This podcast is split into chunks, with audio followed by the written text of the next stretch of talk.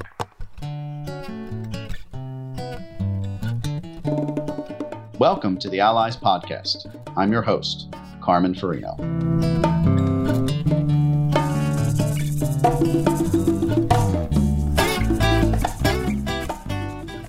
With me today is Ralph Graves. Ralph is a twenty-year veteran of uh, the police force. He is also a minister uh, with the Cornerstone Church, a motivational speaker, and has his own um, radio show on W W D B in Philadelphia, the Ralph Graves Radio Show.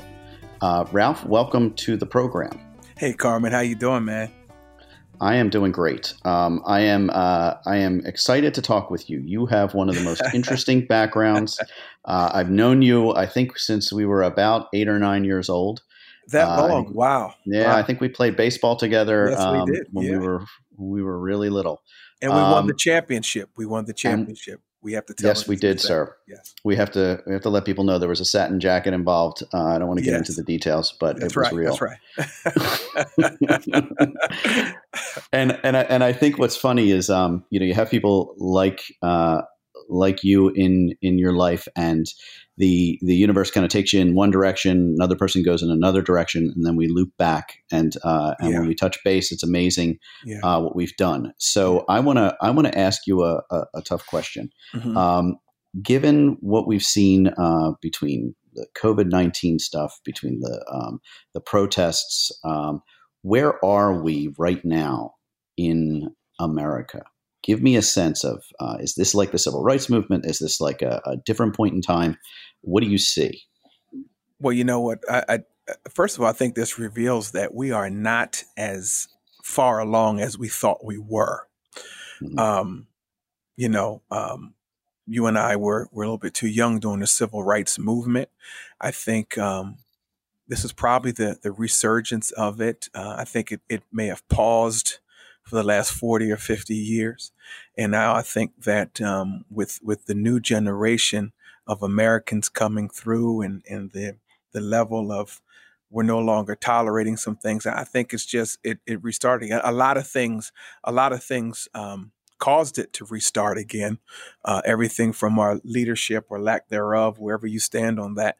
And uh, of course, with You know, it was, it was a perfect storm, the pandemic. Nobody's doing anything. Everybody was sitting home and mm. all on social media, all on television. And, and it was just stoking the flames of a people that were just sitting at home watching this thing and, and you know, just had enough. So, you know, I, I, I think we just picked up kind of where the civil rights movement left off. And um, uh, we, we're not as, as far along as we, we thought we were. There's still some great things have happened. Some phenomenal things have happened, but uh, we still have a long way to go um, in this um, in the in the maturation of our very young nation. We have a, a long way to go. Well, yeah, I mean, I think that's uh, that that's the part that is both puzzling and in, encouraging to me. If I take a step back and look at the fact that I don't know what it was, forty-four, uh, forty-four million people unemployed. Wow. Um, you know, uh, two hundred million um, who are not going to work on a regular basis, mm-hmm. um, combined with that level of connectivity. Yeah. Uh, and then this, you know, and then that this morning I saw that Black Lives Matter, um, Black Lives Matters as a uh, as an organization has improved its uh, favorability ratings Um, stronger in the last two weeks than it did in the last two years. Yeah, yeah, sure. I believe and, that. And I think the you know the the connectivity and um, the ability to listen mm-hmm. is monumental. So I want to go back to listening. Yeah.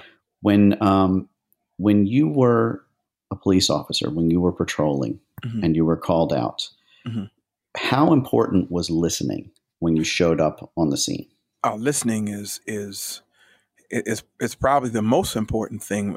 You can't let your emotions just um, run away. You you have to you have to listen. You, you have to assess. You you, you have to, to to look around. But but you must listen. You must listen to the complaint. You must listen to uh, the the the person, uh, the, the defendant, if you will. You have when you get down to a situation, um, you really have to listen. You really have to be involved. You really have to get rid of any distraction or any other preconceived notion that you might have, and um, and really and really th- to be able to listen so you can do your job, which is protecting and serving and and and being the first line of defense.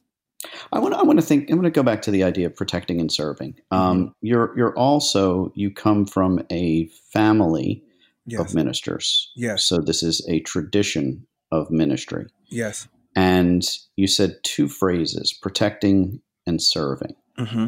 And I, I, I think there's a significant overlap in law enforcement and protecting the safety of people and your spiritual calling. Yeah. How do you, how do you see those and, and how do you approach them as, as disciplines? Well, for me, I always saw it as it. And, you know, I, I went to Christian school, man, forever. And, you know, like you said, this is a lifelong thing, you know, and, and I really, Jesus Christ is my personal savior. I live my life according to uh, biblical principles and, and, and precepts, and um, just always wanting to do the right thing, always wanting to do the, the, the right thing. Um, and so it wasn't hard for me.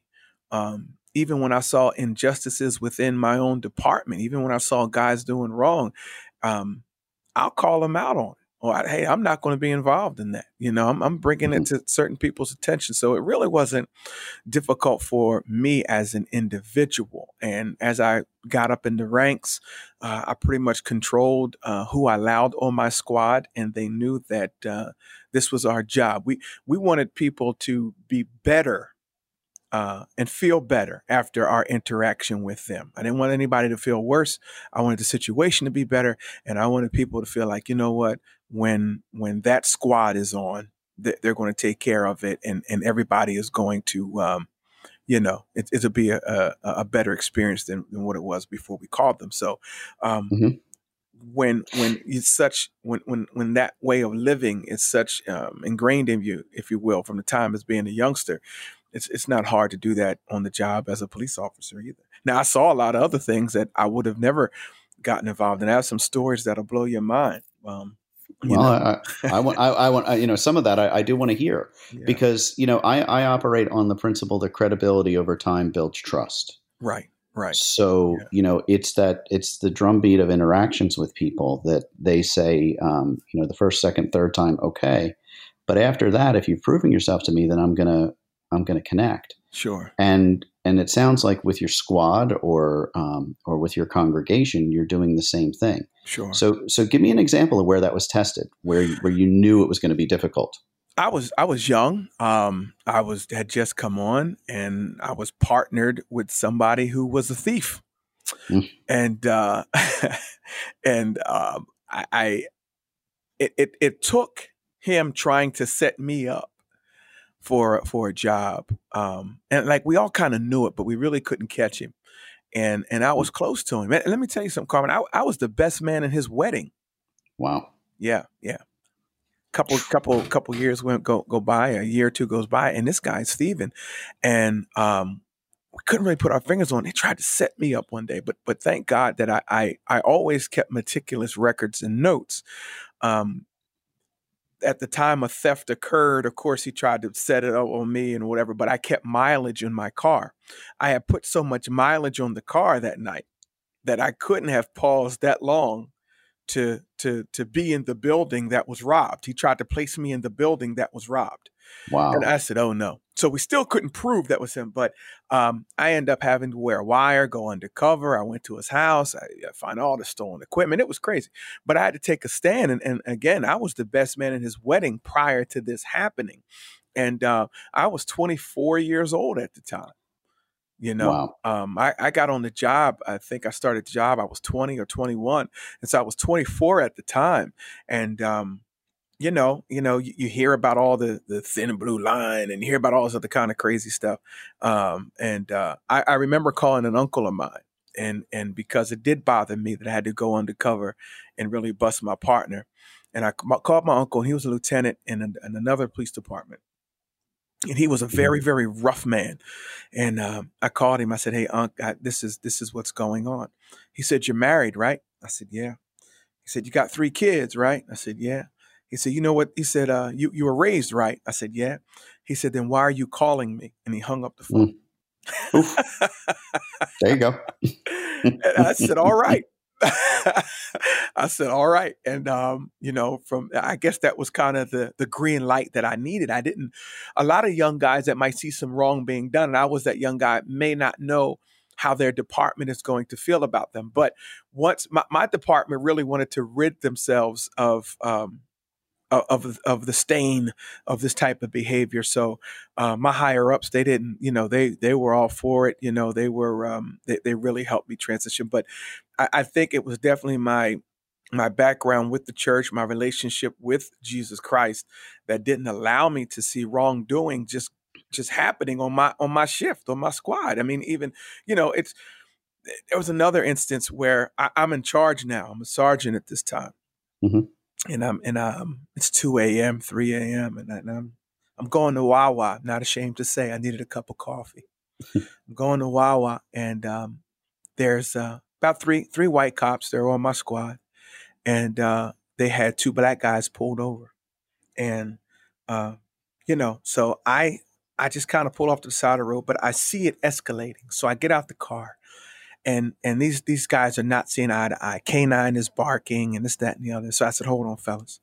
I said, let me talk to you. I, I, I pulled the black guys aside, and uh, I said, man, uh, you know, I said, let me let me talk to you. And he said, I'm not scared of you. And he started going off. And I said, wait a minute. I said, I said let me explain something to you. I stopped for you, okay? I said, you're not going to fight me and beat me tonight. I said, that dog barking is not barking for me. He's barking for you. You know, I said, these mm-hmm. guys are not going to let you jump on me and do any harm to me. And, and it's funny because it was the passenger in the car who had all the mouth. The, the driver was fine. So I tell him, I said, let me tell you what, this hour's going to go down, but you got to keep your mouth shut. I said, um, they're going to tow the car. And the worst thing that's going to happen is you have to call and get a ride. But if you keep talking, you're going to go to jail tonight. Now, listen, I'm going to go home. I'm going to get in my car and go get my coffee. I'm going home nonetheless. You know, and so I was really, so mm-hmm. that, you know, they, they, they were, they shut down, they shut it down. It got quiet. I took them back over to the, to my, to my white officers. They did exactly how I said that was going to go down. Cause I know it, you know, and to, to my, my, my white friends, they're like, oh, Ralph, you know, Sarge, you punked them. You punked them. I didn't punk them. I just know how to talk to people. Mm-hmm. I didn't, I didn't punk anybody. So later on, I find out that that the uh, that one of the guys that was in the car was at a cookout, and he was explaining what went down. And someone at the cookout knew who I was, and he said, "Man, please thank you, please thank you," because it was going somewhere. And he talked to me, and he explained to me that I was escalating something that, that didn't have to be escalated. And and I went home that night because he stopped talking. So I tried to have my entire career de-escalating situations. There were times that people didn't listen, but I, I tried to, my twenty years, I was trying to de-escalate a lot of things. Well, let me, let me ask you about that. What the, I was thinking about this this morning. Um, when, when is the cutover mm-hmm.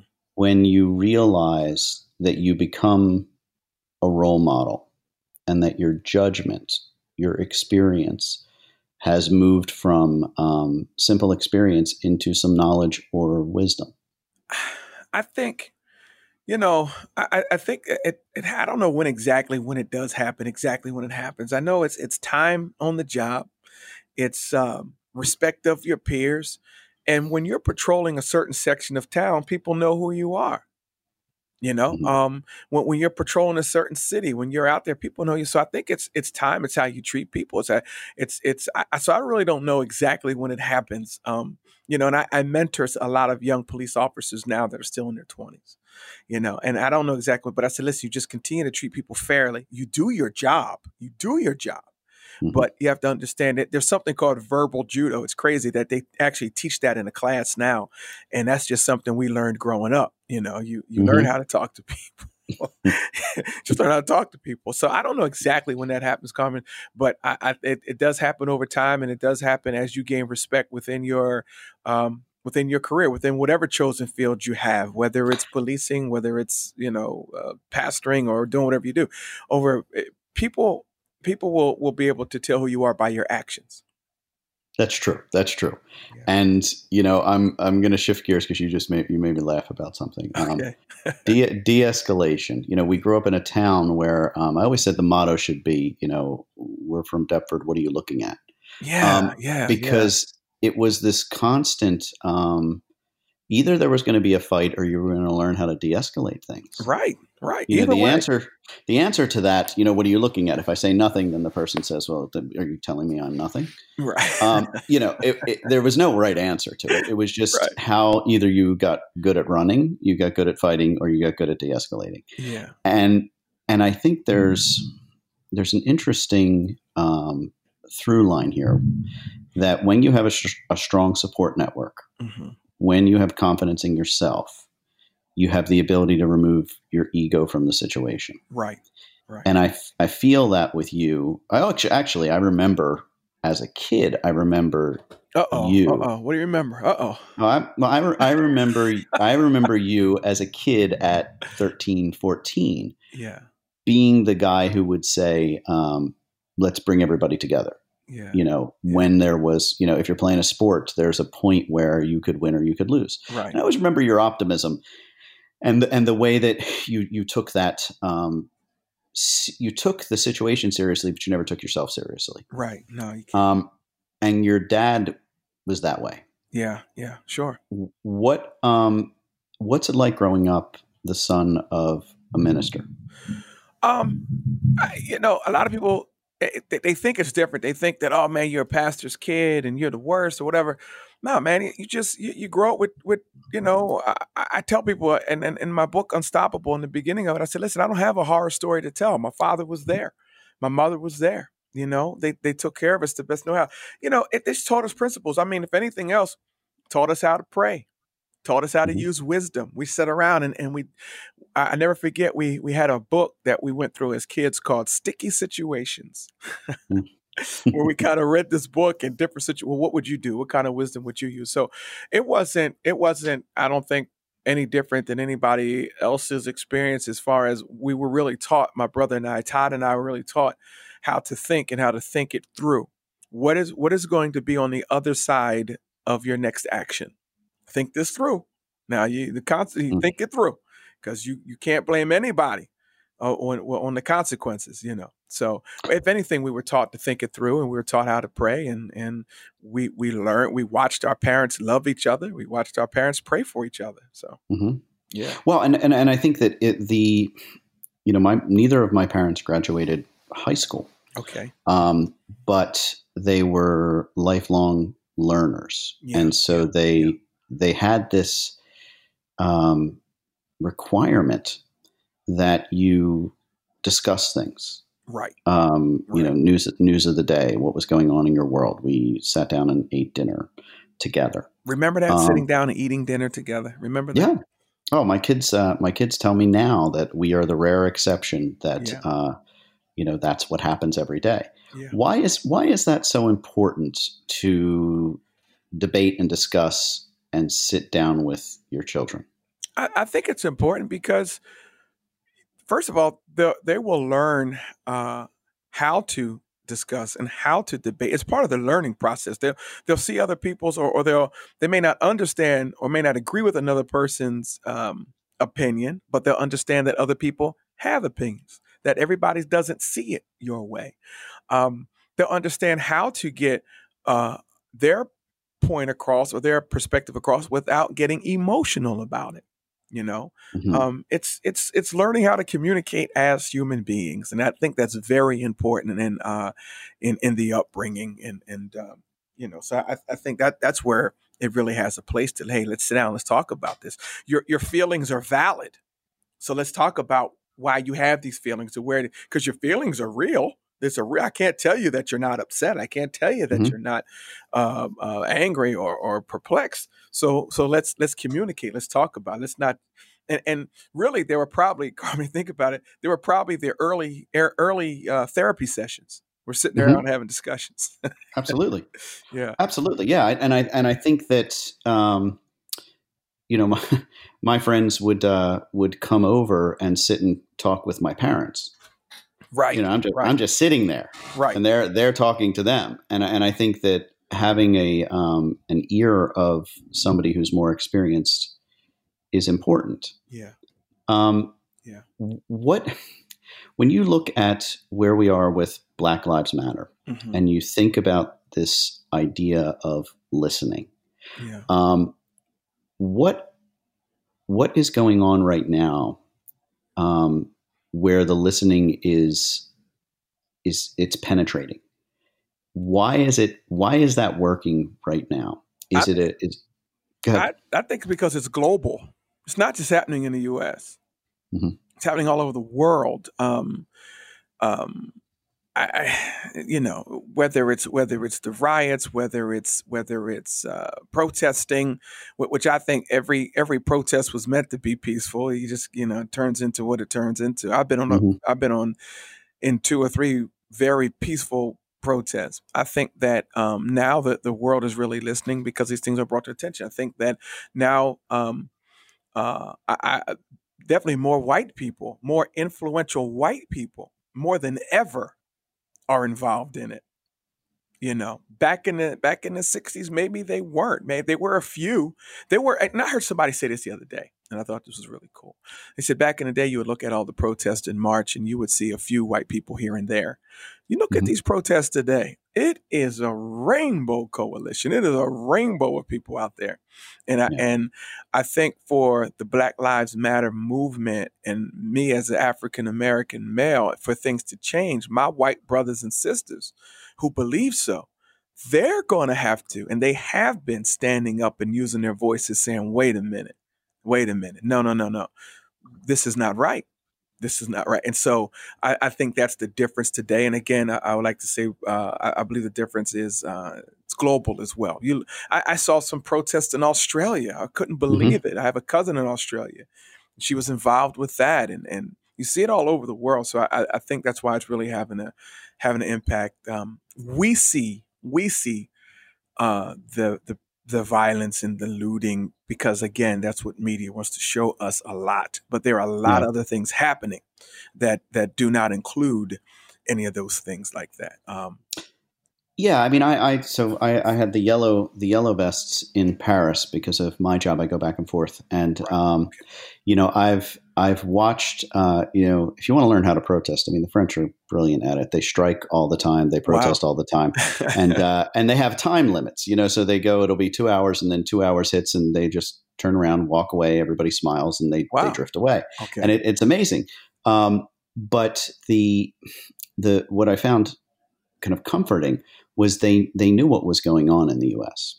Right. And that that connectivity is fascinating to me. My kids, um, a quick little story. I, we, um, we went to, to Italy, um, and my kids had played this video game, and it was, the video game was developed by architects and historians for the city of Venice. Okay. And, um, and my kids, uh, we, we go to Venice and, uh, I think they were eleven and eight or something like that. Okay. And we get to this one part of the city and the, uh, they look at each other and they're like, oh, we know where we are. And I said, what, what do you mean? He said, well, we know the city. The city hasn't changed. So where do you want to go? And we said, oh, we want to go here. And they're like, boop, turned around. And the one said, well, I'm, I'm, be- I'm better at it from the rooftops. I know how to jump from roof to roof wow. from the video game. Wow. And wow. and it, it, hit, wow. it hit me that, you know, these kids are experiencing things that we couldn't fathom. No. And the connectivity um, and the utility of the way they use technology is insane. Yeah. Um, so what's the implication there, Ralph? I mean, what do you see in, um, in your lifetime? Um, do you see this being a closer world, a smaller world? Um, is it a generational shift? Are we seeing kind of the tail end of the baby boomers and the rise of the millennials that, you know, really don't care that much? They don't care about the, um, the the old grudges or the old prejudices? I think it's both of those things. I, I, I really do. Y- yes, the world is, is getting smaller and closer. I, I mean, y- your your kids have friends, you know, internationally. Mm-hmm. You know, my grandkids have friends all over the world. And and and again, I think um, I, I do agree with what you said about the millennials kind of breaking down the walls and the barriers set by the baby boomers. And it's just a new, you know, when you're young and you got the new thought and you got this new energy and, you know, you want to, you want to right all the, all the old wrongs. And, and so I think it's a combination of both things. I think, mm-hmm. you know, um, it's no longer um, just uh, a U S thing or just a neighborhood thing. This is this is global. You know, this this is people are caring for other people on the other side of the world through yeah. us being so connected. Yeah, I will. There's a, go ahead. Go ahead. No, uh, no, you go ahead. Okay, I will say this. It still seems as though the world knows what's going on in the U S and still in our arrogance, we really don't pay attention to what's going on in the rest of the mm-hmm. world. Yeah. Still, yeah. still, I still, and, and maybe that, maybe that's because of, of, because we are a young country, or maybe, or maybe that now is shifting because of this next generation coming up. You know, I, I think maybe a shift is going to occur, but we are really slow and we're really late to the party. We're really late to the party on that. We are. And I think that if you, um, you know, a- any time I can have my kids go and see a different culture, we, we do it. Right. And, you know, there are, there are choices we make, you know, the things we don't buy as a family that other people buy, um, right. because I think travel changes you. Yeah. Um, when you, when you think about that opportunity, mm-hmm. um, to learn and to grow, what role do we play in Gen X? We're kind of the sandwich generation. We're taking care of older parents. We're taking care of kids. Um, what are we supposed to do? Well, and, and like you said, we are taking care of the parents, and we love and respect our parents, and, and we may not agree with all their belief systems. And, and at the same time, we don't want to run off the kids, and, and we don't want to disrespect the The, the the younger generation because of their youth. I actually surround myself. My office is filled with uh, millennials and, you know, everything. I, I kind of listen to to where they're going and, and, and what's happening because they teach us how to do things. So I think our, our role in that is let's let's continue to mentor and add value to those who we can add value to as they begin to change the world. And we're still world mm-hmm. changers. We're still impact players. Um You know, the the it, we we have the wisdom, they have the strength. So let's pour into them some of the wisdom that we have, and and really add value to them, and really train up leaders, um, uh, and, and as they attempt to to change the world in, in in the way that they're trying to change. So I think that's our role, man. Especially when we get to the ages that we're getting to now, it's it's more mentoring, it's more leading, it's more training, it's more empowering, and um, you know, that, that's that's at least the role I'm playing. So, so um, uh, did you, when you say that, um, you know, that, that we have the wisdom and they have the strength? Yeah. Is that a uh, is that a combination you've used before? Is that a um, a, a construct you've you've discussed with other people? I probably have said it a lot with my kids. mm-hmm. You know, um, I, you know, I. It's probably an old proverb, but, you know, I remember working in the yard with my son. Like, no, no, no, listen, son, you got all the muscles, right? That's great. Now, let me tell you how to how to do it. Let me mm-hmm. let me tell you how to dig that stump out so you're not out here all day. I have the wisdom. You have the strength. Let's work together. That's nice. Yeah, that's smart. And uh, so I want to ask you a, a different question. Yeah. Um, is it awkward to be one of the few people of color in a room? Do you, do yes. you feel that? Yeah. Yeah, it is. It is. I, I think, you know, I, my, my friends who invite me to the room mm-hmm. are, are, are, are great people. Now I don't, the people in the room I'm just meeting for the first time. And I, and I am a lot of times the only black man, and my wife's the only, we're only black couple in the room a lot of times. And, um, but it's a situation that, that we've been feeling for fifty years. So yeah, it's it's it's awkward. I tell people there's a difference between, and you've heard it before, I'm sure, there's a difference between diversity and inclusion.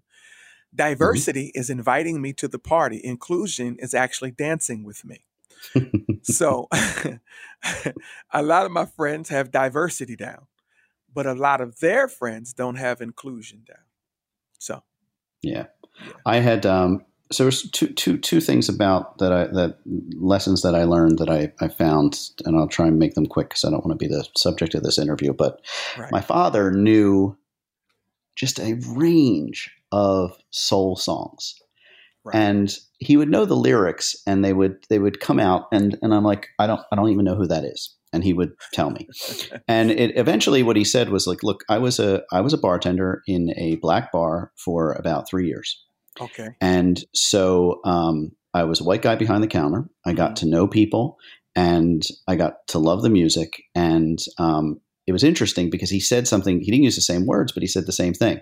You know, I was uh, the difference was being included, and it took a long time before he was, you know, just accepted as that was. He was Carmen too, um, so he was, you know, he was Carmen.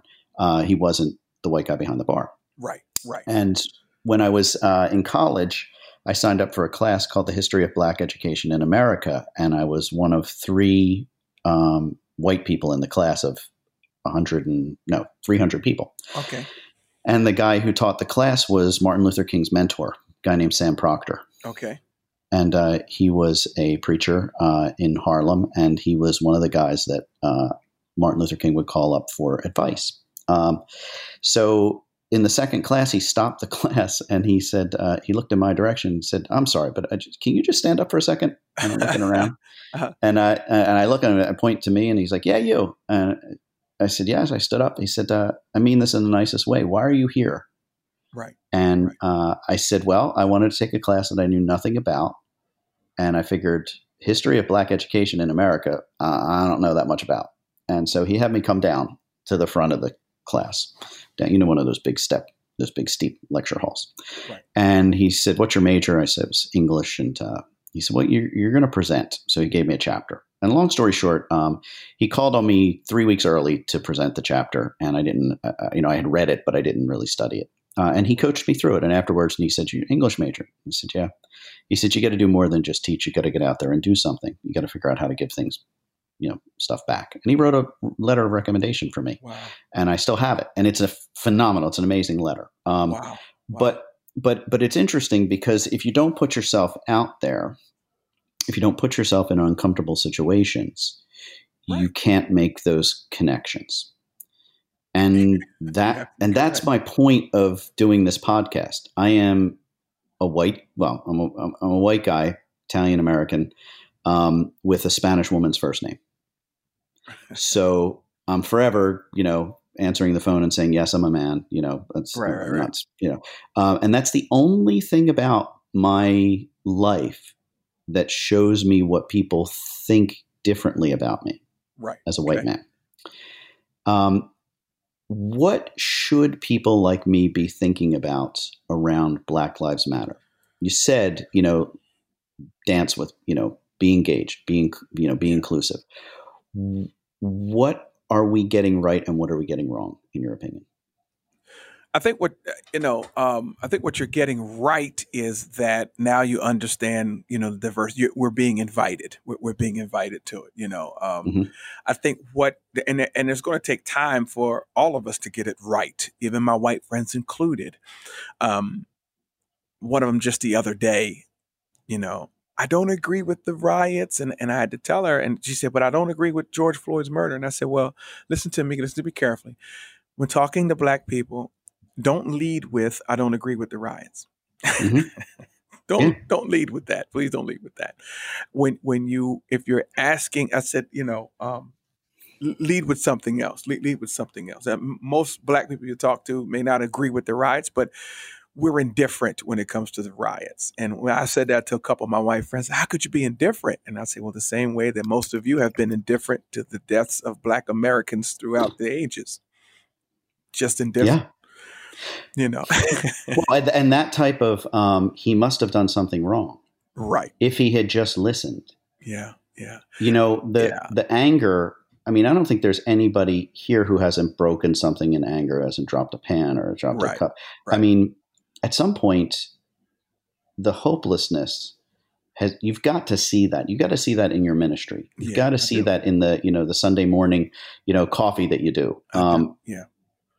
How do you combat that? Man, it's just, you, you have to combat it with conversation. You have to combat it with, um, we can't be complicit. Just let people, like conversations we're having now. I mean, I, I really believe that a lot of my white friends just don't understand.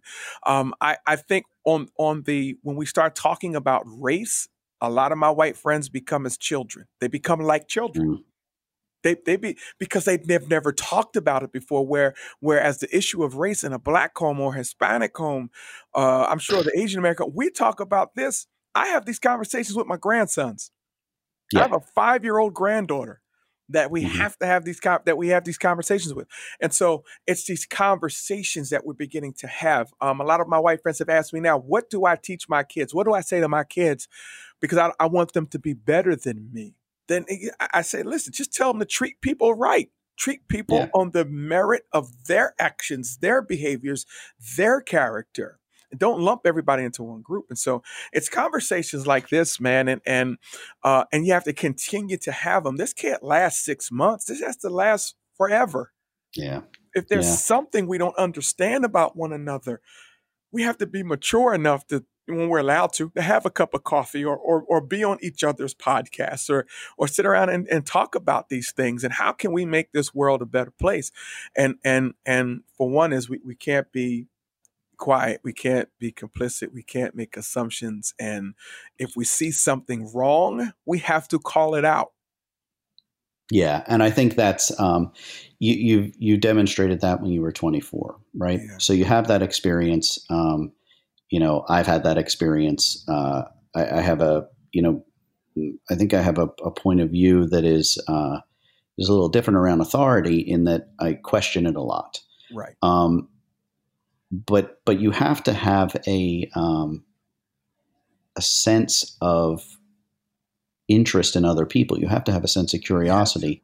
You have to. You have to. Um, so so I looked at Kimberly Latrice Jones. I don't know if you saw this. Uh, video of her talking uh, on Trevor Noah's uh, show. On, I did not um, see that. I did not see that. I will. Uh, I will send it to you. This is a, a woman who is a uh, a writer and okay. uh, a thinker, and they put her on camera. Um, and she just started talking about why it's frustrating, mm-hmm. and she compared um, race relations to playing a game of Monopoly.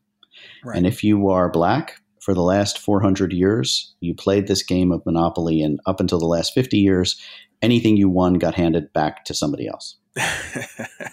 Jeez, and imagine that. Yeah. And so now you, for for the last fifty years, you had what you wanted, um, but most of the wealth had already been distributed. That's right. So you're fighting. Yeah. And so it's harder, and you have to be twice as good or three times as good as oh, four, yeah. or four times as good. That's right. And then, and in the last few years, you look around and you say, well, if, um, if I can't kneel because that's the wrong way to protest, and I can't march because that's the wrong way to protest, and I can't boycott because that's the wrong way to protest, where does it leave you? Right. And the debate, the debate we had in my house with a kid who's a junior hist- history major at Rutgers and another one who is, um, you know, just a, a an, voracious reader was, how are these protests and even riots, even breaking things, different than um, the Boston Tea Party? Yeah, that's correct. How are they different? Yeah. yeah. Because people in power don't care until you touch their pocketbook. Right. And and that's um, I, let, let me go back to, to what to what she has said. Um, in America, there is no right way for people of color to protest, evidently. There's no right way for us to protest. In other words, don't protest. They try to tell us. Um, yeah. the, the the young men or the young students in in, in your around your table in your circle had it absolutely right. And so a lot of uh, what me and my me and my friends, uh, black and white alike, uh, have talked about is now we're going to you know we're I'm too old to be out in the street throwing bricks and mm-hmm. fighting cops and all that kind of things. You know, um, now now we, we we have economic power. Now we can decide where where we put our money, where we can take our money out of. Now we, mm-hmm. we we have some, and you're right, when you start hitting the system in the pocket, the system changes. A, a lot of a lot of my white friends, man, and a lot of a lot of the white folks listening to this broadcast, good people, I'm saying they're bad people, but I don't think mm-hmm. they understand that they've benefited from a, a racist system. They're not racist. But they've benefited yeah. from a racist system, a system that have been put in place that have uh, have uh, allowed for them to advance and no one else to advance. You know, I do the I do the Walmart test. Yeah, and you can you can do this. You know, you okay. we live close enough to each other. I go to three or four different Walmarts, and I walk, I check out, I got my receipt in my hand, and I just mm-hmm. crumble it up a little bit so you can't, it's not hanging out of my hand. And I just walk. And I would say eighty-five percent of the time, nobody asked me for my receipt. Right. No, nobody even questions it. Oh, and they there ask have been me times, all the time. I, I know they do. I watch yeah. it. Yeah. Um, when I was, when I was twenty, same age as my son, mm-hmm. I was the editor of Lawyer's Digest in Philadelphia. And I was so young that I couldn't go on any face-to-face interviews um, because if they saw me, um, they wouldn't talk to me because I was right. too young. Okay. But the guy who defended the Chicago Eight, a guy named William Kunstler, uh, invited me up to New York City okay. for an interview. And I told him I was young. And he said, here's what you're going to do. You're going to get in the car and you're going to drive up and you're going to count how many people are pulled over on the side of the road. And when you get here, you're going to tell me how tell me how many of them are people of color. Okay. And I drove. And I said there were twelve people pulled over. Nine of them were people of color. Wow. And it's the start of the interview. And I said, okay, we're on tape. And he, I said, why? And he said, because the New Jersey State Police uses the same practices as Nazi Germany. Oh, yeah. Now, I wrote it down and said, all right, explain. And he said, it's a profile. And they would, you know, they it's it's all written down. You know, people have theories and they use them. And uh, right. and I said, can I quote can I quote you on this? And he said, absolutely. So I, I think I still have the headline that it says, you know, Kunstler compares N J State Police to Nazis. Um, and he didn't care. He didn't care because intellectually right. he felt like he had a story. Right. Um, that privilege. Is it a common sense thing to pull yourself out of your ego? Is it possible for anybody to stop, you know, believing that they're good people and just start looking at the situation that they're in? Because it feels like it's easier now for maybe people to poke their head up and say, well, okay, maybe I, maybe I am being treated differently than I think I am. It it may be easier now. Yeah, it, it's definitely easier now. Um, when it, when it comes to policing and policing in New Jersey, I heard, I used to hear people say, cops don't bother you unless you're doing something wrong. And I would laugh my tail off because mm-hmm. that is a bold-faced lie.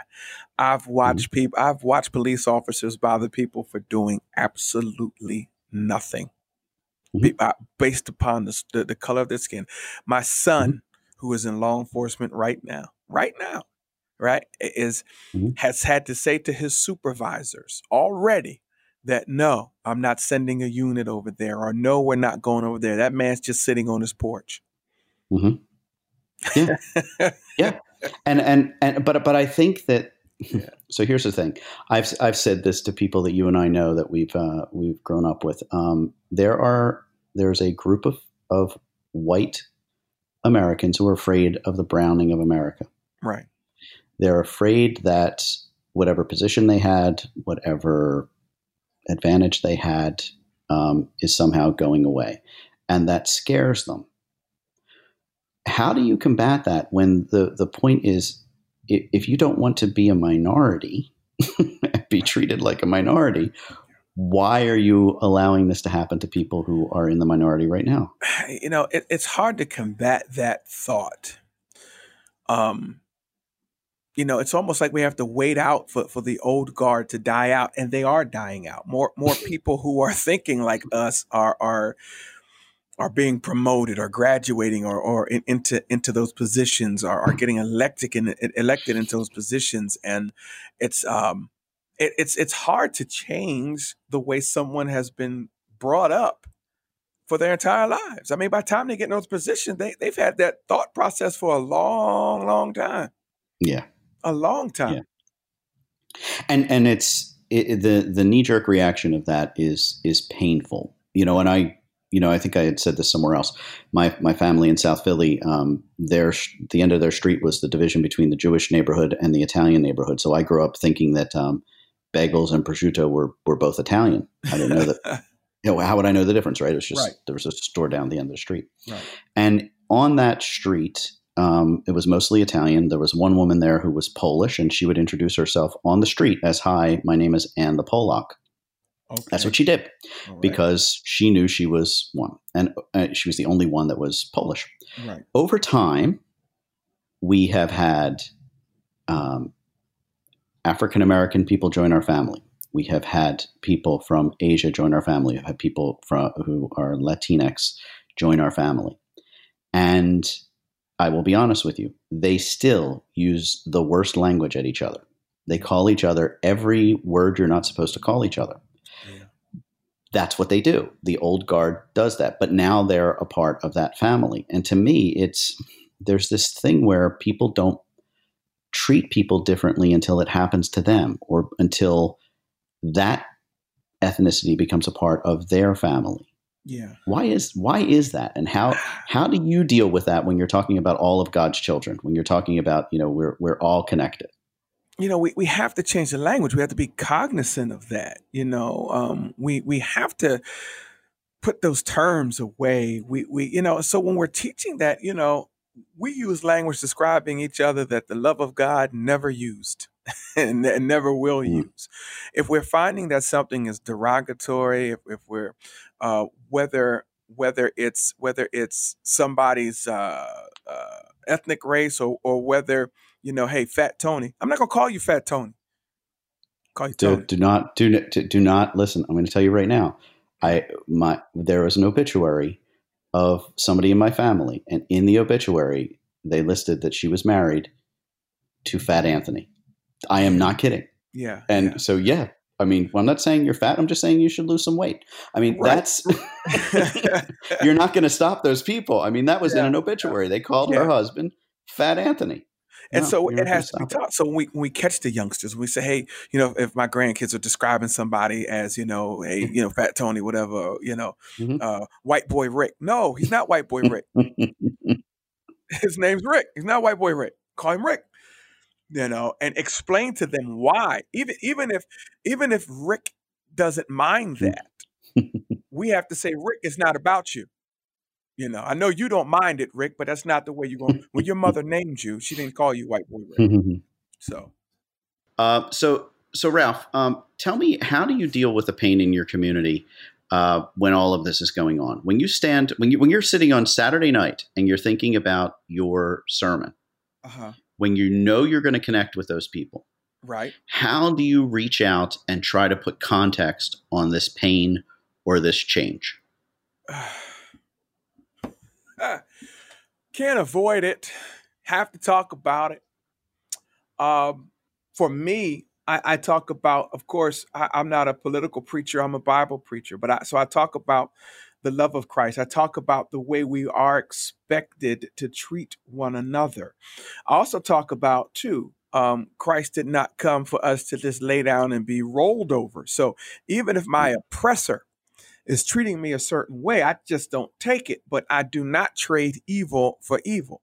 I, I bring it to someone who's offended me. I bring it to their attention, and and uh, uh and and I and I use the law, if I have to, to correct them, if, if my verbiage doesn't do it first. And so, you know, but, but I, I talk about healing. I, I, I talk about the importance of forgiveness and how forgiveness is not really for that person. In order for me to heal, I have to forgive and let go of what they did, never letting it happen to me again. But until I forgive, I can't operate as my full capacity to bring change to my life or change to my world. And and so I, I kind of, when I talk about healing and when I when I talk about it um, like that, I, I kind of bring it from that from that perspective. There are injustices in the world. There, uh, uh, as far as civil protests, um, I'm, I'm a Bible scholar. Every everybody in the Bible, everybody, especially the in the New Testament, who are our heroes.